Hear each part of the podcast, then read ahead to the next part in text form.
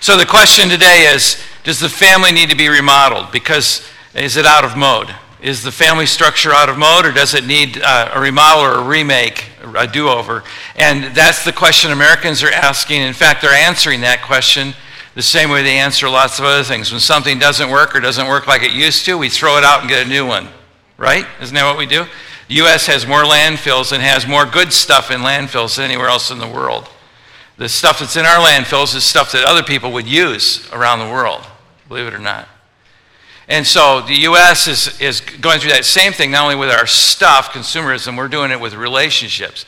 So if there were a relationship landfill in America, it would be packed full of busted relationships that we ditch and then get new ones because we think, oh, we'll just get a new one, trade up, trade in. You hear that all the time, but it's really true, isn't it? You, you know it to be true. And so the question is, does the family need to be remodeled? That's the big question t- today. And my, my answer to that is it does need to be remodeled, but not the way you think.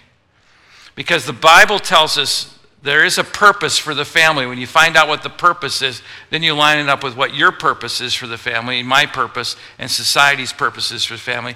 Find out what God's purpose was initially. God has really three different purposes for the family. When He started the family, it's the crowning work of His creation, it's really the masterpiece for relationships.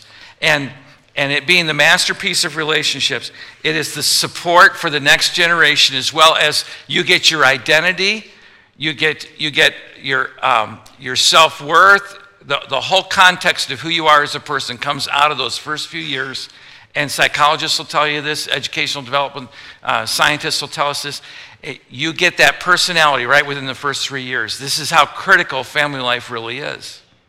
It is the masterpiece of God's creation.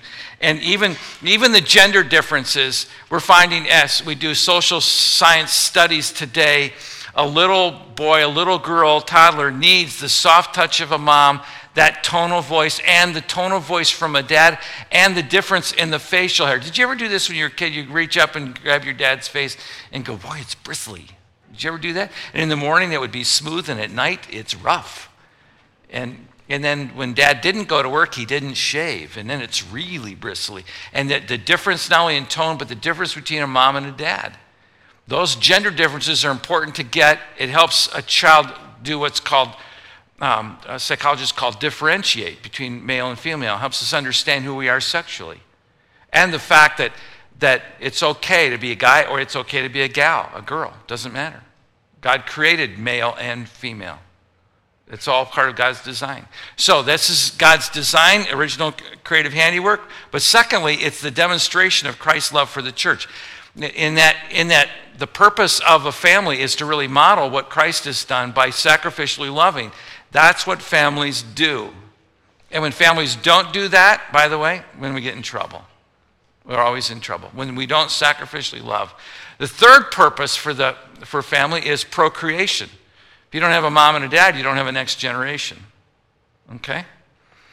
Um, a number of years ago, Wanda and I uh, were given a, um, a vacation trip by some friends, and they, they sent us to a, a little vacation spot that was early America. We love American history. We get there, it's called the Shakers. You ever heard of the Shakers? Part of the Amish community from years ago. But the Shakers would actually enter into a religious community and as they entered that religious community, they were known for shaking while they worshiped. That's, how they, that's why they were called shakers. I, I thought it had to do with their furniture because I thought shaker furniture. I love shaker furniture. I thought because they were great furniture makers. That's all I knew about shakers. We get there, find out it's actually a religious community, and they went there because they were impoverished. They couldn't support themselves, and so they would help support, but they live in a commune kind of a setting. Only one problem with it there was a barn over there where all the men slept, and there was a barn over there where all the women slept with some children that they brought in. Somehow, that community died off. We're not sure what happened, but you figure it out. You see, part of God's design with the male and female is to say the next generation is a good idea. It's a good thing. If you're like some people, you were taught sex is bad or it's nasty, it's dirty, it's awful. And then when you get married, oh yeah, it's good now. Okay, pick one, call me back. Actually, it's good. It's God's idea, it's God's design, but it's God's design within the context of a family. That's the purpose of the family. Now, Does that family model need remodeling? Not God's family model, but our family model does. Because what's happened is this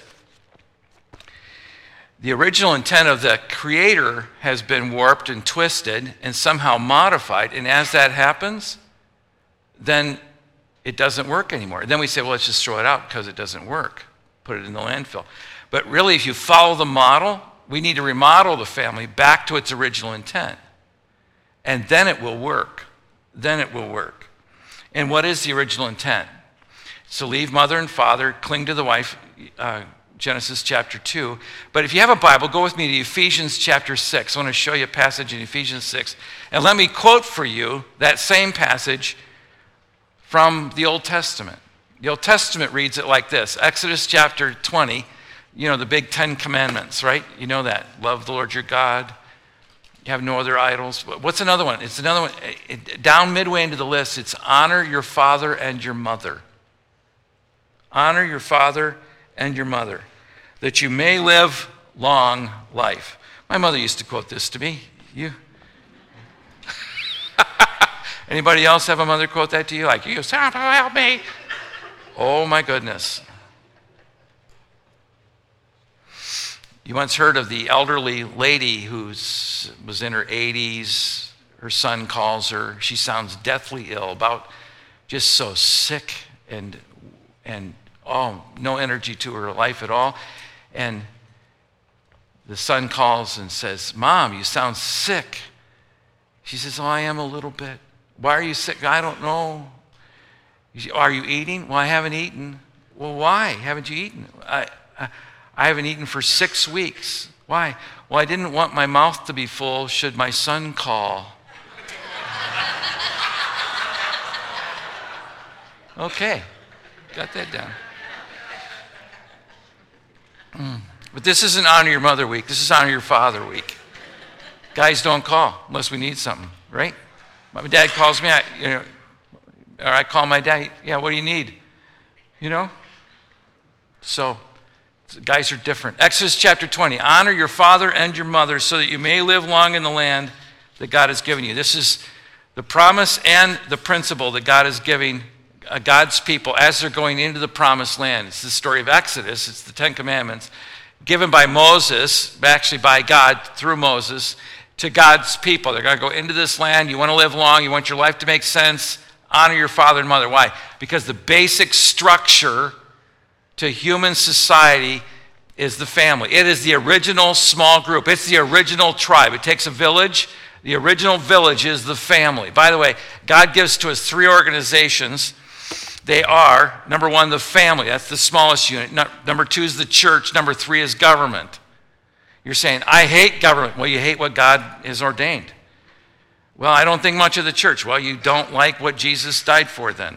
You can say all that you want about those, they all have their flaws. But the reality is, God gave to us three organizations.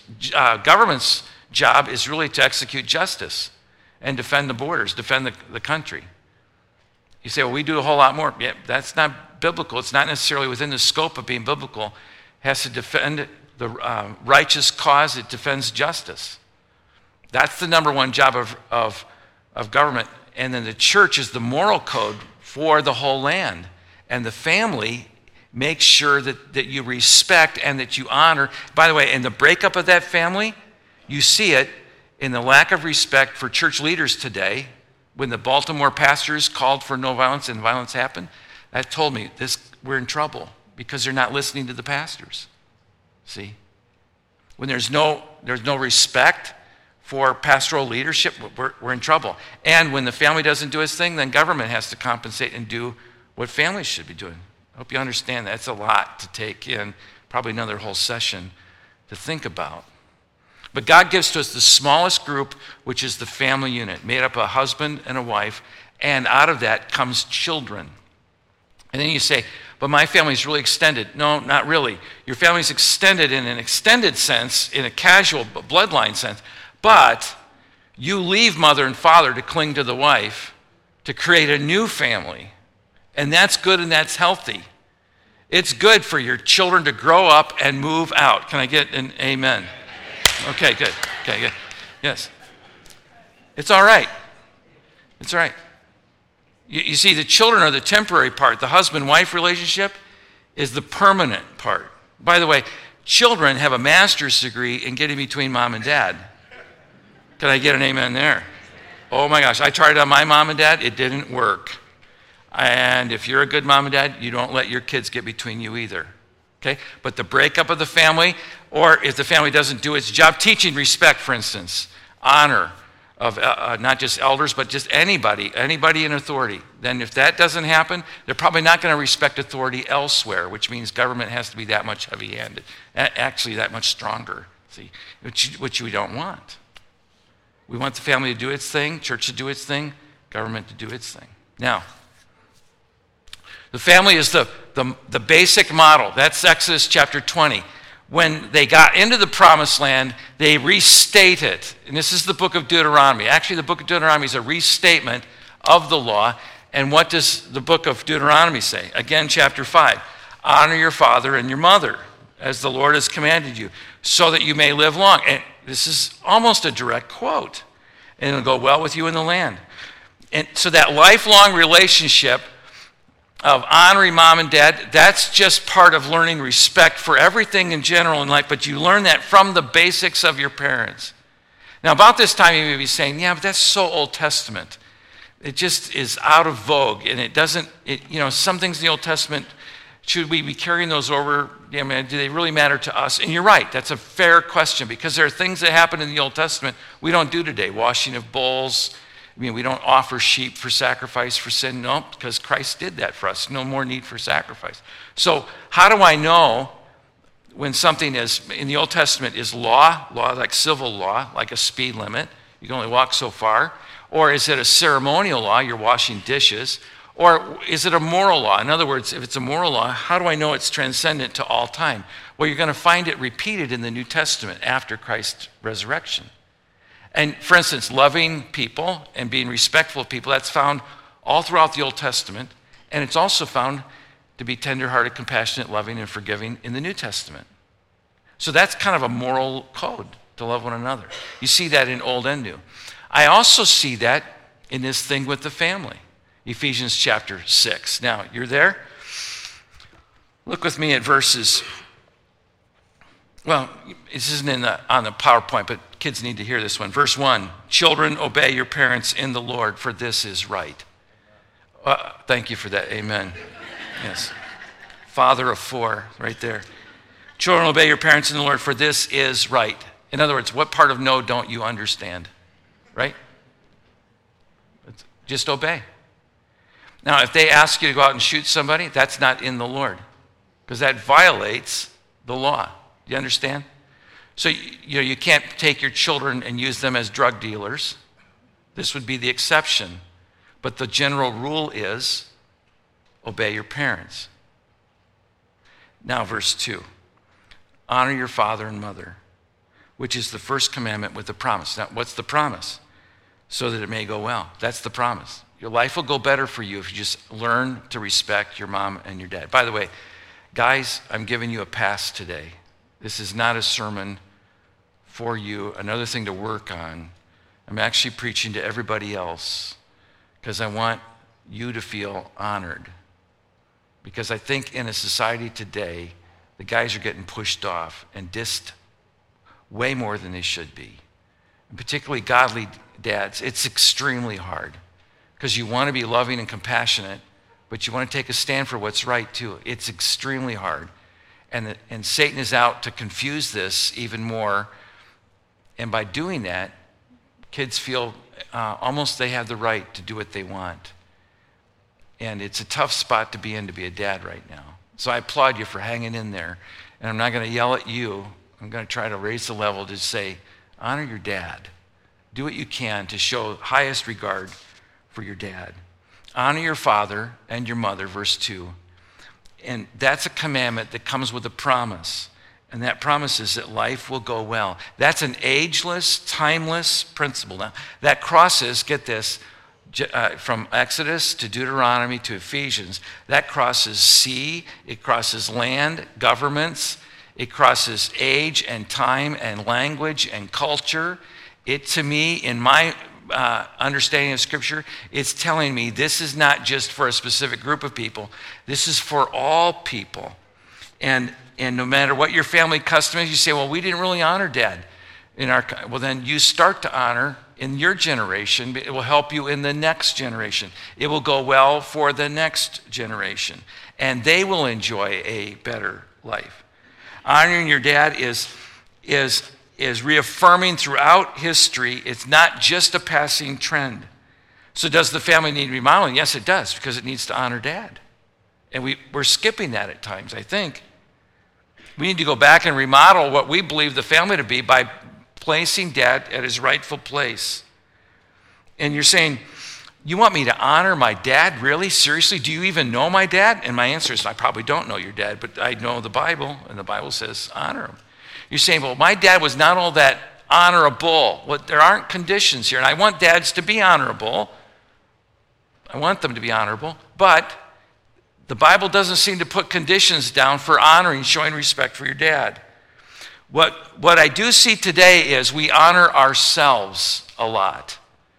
We pay homage to ourselves and we want to do it our way. We want to think our thoughts. We come first. I got to do it my way. And, and, and the honoring of self is seen in a huge way, I think, through social media in particular. You know how there are things that happen in life and, and you, you realize that you can almost date something by the way someone's dressed or the clothing or the music or the hairstyle or whatever, you, you can do that, right?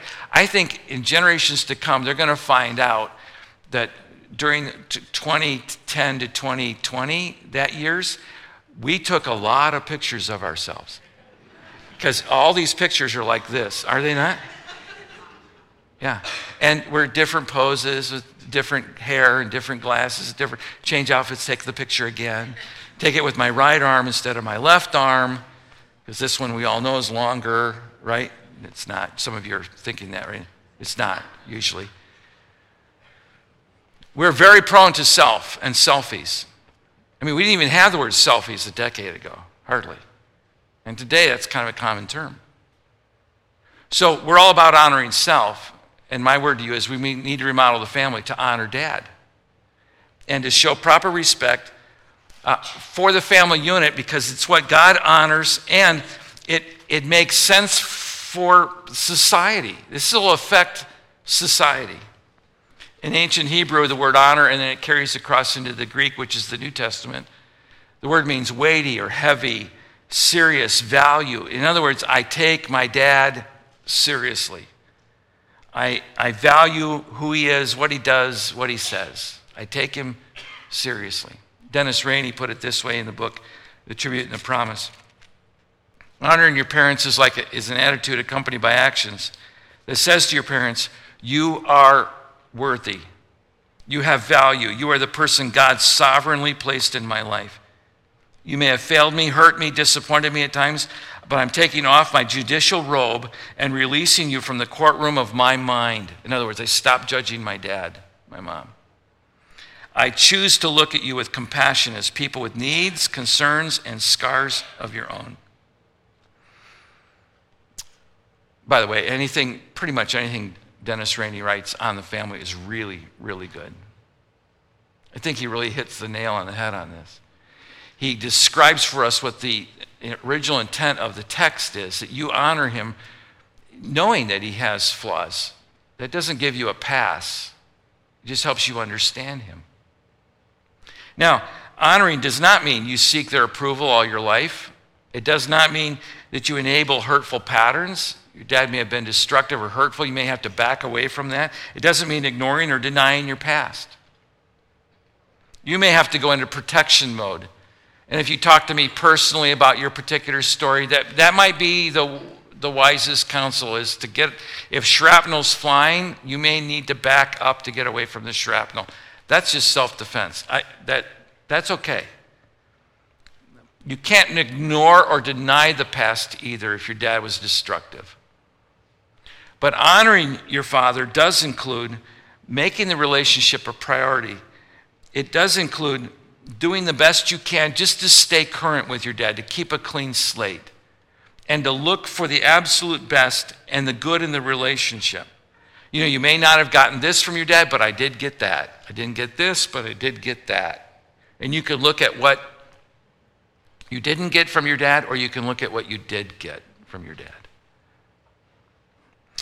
It acknowledges your dad's sacrifices because you don't really know where he came from and what, what uh, rivers he had to stream, uh, swim against stream on, what he had to fight in his own life. Some of us come from families where um, our dads were alcoholics or their dads were alcoholics, and so our dads were workaholics to cover for our dad, their grandfather. And so you're feeling the effects of it seems like a strong work ethic, but really what it is, he overworks. Why? Well, because he had to, because he always lived with a sense of scarcity, because his dad would always drink the, the check. He never brought it home, he always drank it.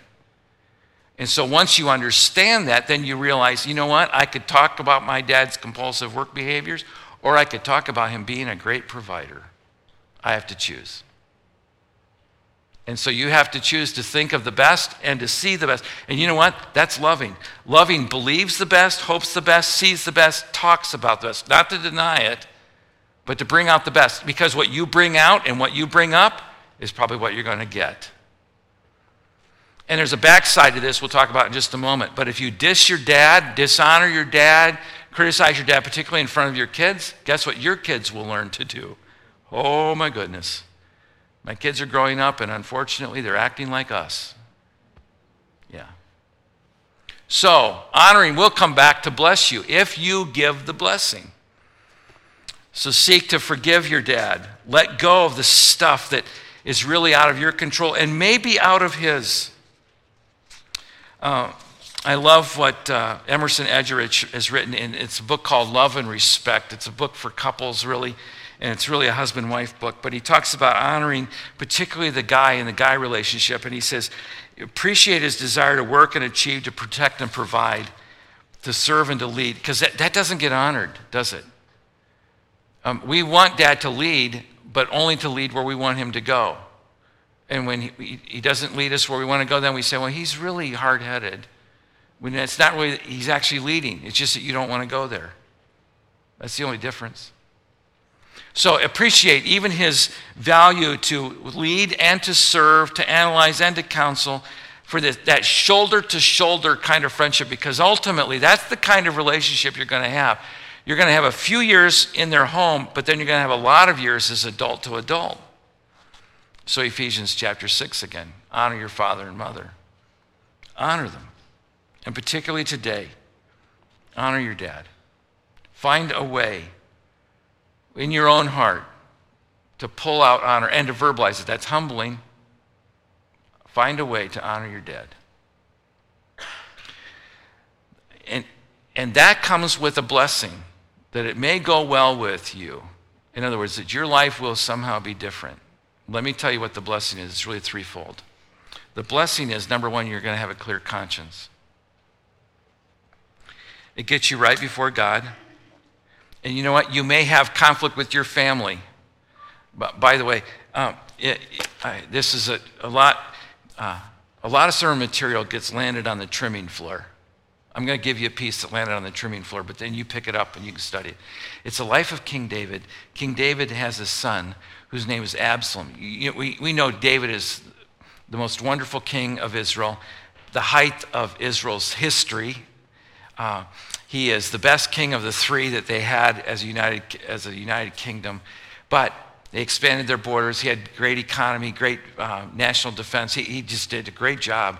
But he had this son who really thought he could be like his dad and was jealous of his dad, but, but trash talked his dad. His dad got mad at him, so mad at him, he thought about hurting him. Absalom runs away, runs out of country, comes back. Dad won't talk to him. I mean, this is, this is dysfunction happening right within the palace right?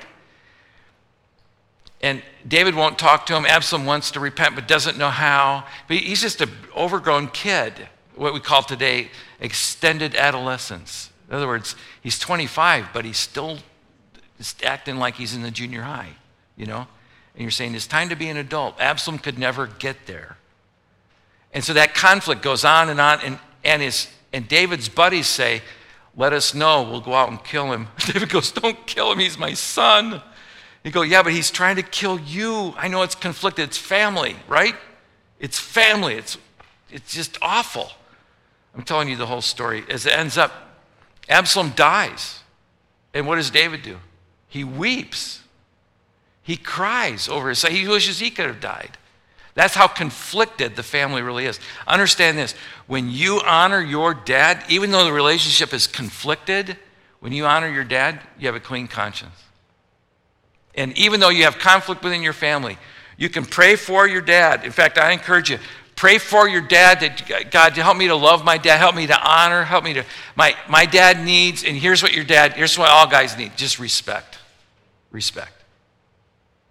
I think Eggerichs puts an argument out for this. Women need more love and men need more respect. It's a gender difference. It's what it's, it's, what, it's how we tick, and it's what ticks us off when we're not respected. So, number one, the blessing is it cleans your conscience. Number two, it awakens the father within your dad. This one is huge. This could be the entire sermon right here. Because when a dad's speech is not heard, when his words are not heard, his words become, for some guys, become reckless. Why? Because no one's listening anyway. I'm just talking to myself. I might as well be out in the garage talking to the lawnmower. So guys will say reckless things, and it's not just a guy thing, ladies do it too. But if a guy feels disrespected, he begins to mumble. Now, you maybe have walked in the garage to hear your dad mumbling. And that may be a sign that he feels disrespected. And what happens is intensity increases, volume will increase, tone, emotion, exaggeration, and comparison starts to happen. And those are not healthy things. But if a guy is not heard, he either shuts down or he goes into dogfight mode. It's, it's typical fight and flight, those two responses. If he goes into fight, he'll begin to speak with words he may regret one day. Eh, but you, un, you understand this if you listen to your dad and respond, he'll watch his words. He'll actually pay attention to what he's saying. And you're actually not only showing respect for him, you're helping him, and he will actually be a better dad. Why? Because you're lifting him up. You're bringing him to a place where you say, I know you can do this, dad, this dad thing. And if you do that, you not only show honor to your dad, but he becomes a better dad. Thirdly, that's why, that's why I say this ask your dad for advice and then listen. Ask your dad for a story that just listen to the story. Catch a lesson from that. Repeat the lesson back. Now, so you learned this from yeah, I did. And then and then talk to talk to your dad, to just to listen, to, to get the experiences, not just to get something from your dad, but to enjoy the relationship with your dad. Because it won't always be there. It'll be gone one day. And David knew that with his son, and he regretted that and you wished you could. I met a guy years ago that just, he just wept and wept because he could never tell his dad, I love you. And you know what his dad did? His dad died. And he said, Now I can't tell him I love him. I encouraged him to go to the cemetery and tell your dad you love him. Just talk to your dad. It was restorative for his own soul, but he parented differently. He parented to be more emotionally open with the hope that the next generation would be more emotionally open. So, number one, do it for your own conscience. Number two, it awakens the father within your dad. Number three, what it does is it sets in motion the right order. And by that, what I mean is this no matter how crazy your family has been, when you honor the, your, your dad in particular, when you honor your mom and dad by context of the verse, but your dad because it's Father's Day, when you honor your dad, what it does is it sets in motion the blessings. And life will be different for you, life will be better for you. And I, I think one of the best things you could do to, to set this in motion is to call your dad to say, Dad, uh, here's the decision I make, even as an adult. Just give me your wisdom. Number one, he'll be careful with his words when you're saying, I'm listening, writing it down. But then when you're done, just say, Dad, pray for me over this. This is what I'm thinking about. And when you do that, he'll rise to a higher calling of being a better dad. And that's where I want to leave it today, I guess. I want to pray for blessing upon our guys. And so let's bow together in prayer and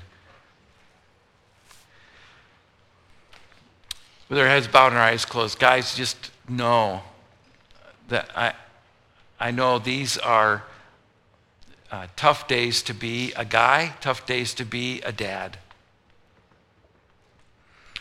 You want to love your kids, you want to love your wife,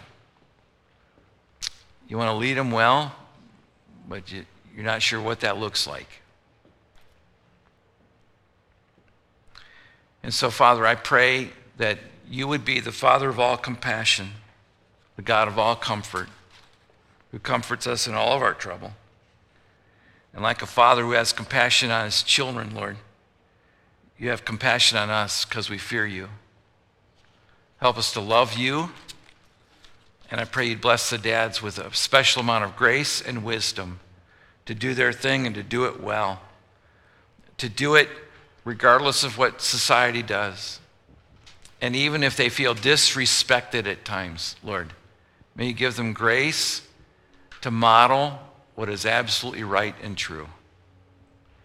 And by so doing, they set the record straight for the next generation. Help us, Lord, I pray, as a congregation, to honor the guys and to applaud them for the right things and to listen and gain the wisdom. And may we know, Lord, that the family is your idea. Since it's your idea, it's here to stay. Now, for those who are going through some great days as a dad and as a mom, Lord, we enjoy those, extend them. For those going through difficult times, Lord, may we not only learn, but may we persevere and may you give to us a measure of hope. We pray. Bless our dads, we pray, in the strong name of Jesus Christ our Savior. The church says, Amen.